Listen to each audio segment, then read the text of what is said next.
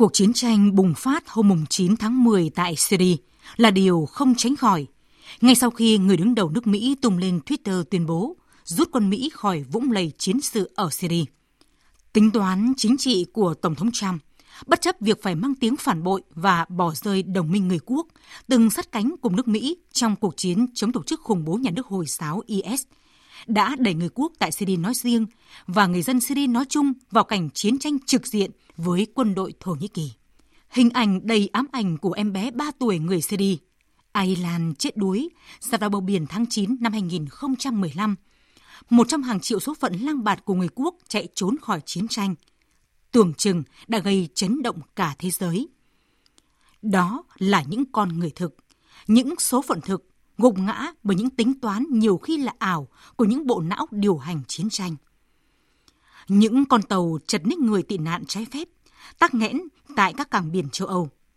Những gia đình đông đúc người già, trẻ nhỏ, đàn ông, phụ nữ đi ăn xin trên khắp đường phố châu Âu với tấm biển xin cứu giúp gia đình Syria là thực tế hiện hữu và quen thuộc đến đau lòng từ mấy năm qua.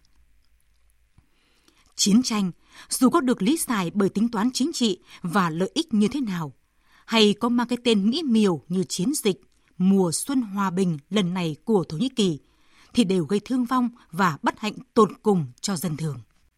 Người quốc không có nhiều thời gian để đau buồn khi bị Tổng thống Trump tuyên bố bỏ rơi, mà sẽ phải nhanh chóng dồn về những khu vực an toàn hơn, hòa hoãn với chính phủ của Tổng thống Syria Bashar al-Assad và cầu viện sự hậu thuẫn của nước Nga. Bài học về độc lập tự chủ được rút ra từ đây.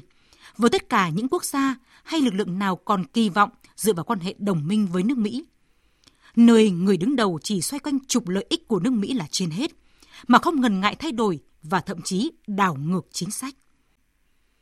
Xây dựng nội lực vững mạnh, giữ vững hòa bình, ổn định và cân bằng trong quan hệ với các nước lớn là kim chỉ nam cho mọi quốc gia – đặc biệt ở những khu vực là trung tâm tranh giành ảnh hưởng chiến lược của các cường quốc.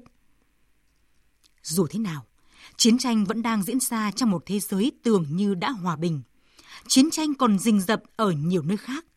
Khi Mỹ vừa tuyên bố tăng quân ở Ả Rập Xê Út nhằm đối phó với Iran, khi xung đột ở Trung Đông hay ở Nam Á đều bị đẩy lên cao. Tại Đức, đất nước tưởng như an ninh số một thế giới thì mầm mống của phát xít mới chưa bao giờ ngừng âm ỉ, thì thoảng lại bùng phát. Và mới nhất trong tuần qua là vụ xả súng nhằm vào thánh đường Do Thái. Rồi vụ đâm xe tải điên cuồng mà thủ phạm có thể là một người Syria mang thông điệp thánh chiến. Cuộc chơi đang nằm trong tay các nước lớn, các lực lượng chính trị, còn hàng triệu người dân thường đang bị ảnh hưởng sẽ có thêm nhiều bé Ariane giặt trôi trên biển, khiến thế giới phải rơi nước mắt. Sẽ càng ngày càng nhiều chuyến tàu di cư bất hợp pháp tắc nghẽn tại các cảng biển, càng nhiều người tị nạn lang bạt để chạy trốn khỏi chiến tranh. Với họ, hòa bình đã trở nên quá xa xỉ. Sẽ càng ngày càng có nhiều xung đột bùng nổ, làm gia tăng lòng thù hận giữa các dân tộc và các tôn giáo, các sắc tộc – nếu giá trị của hòa bình và ổn định không được ưu tiên hàng đầu và các chính phủ không chú trọng các chính sách an dân.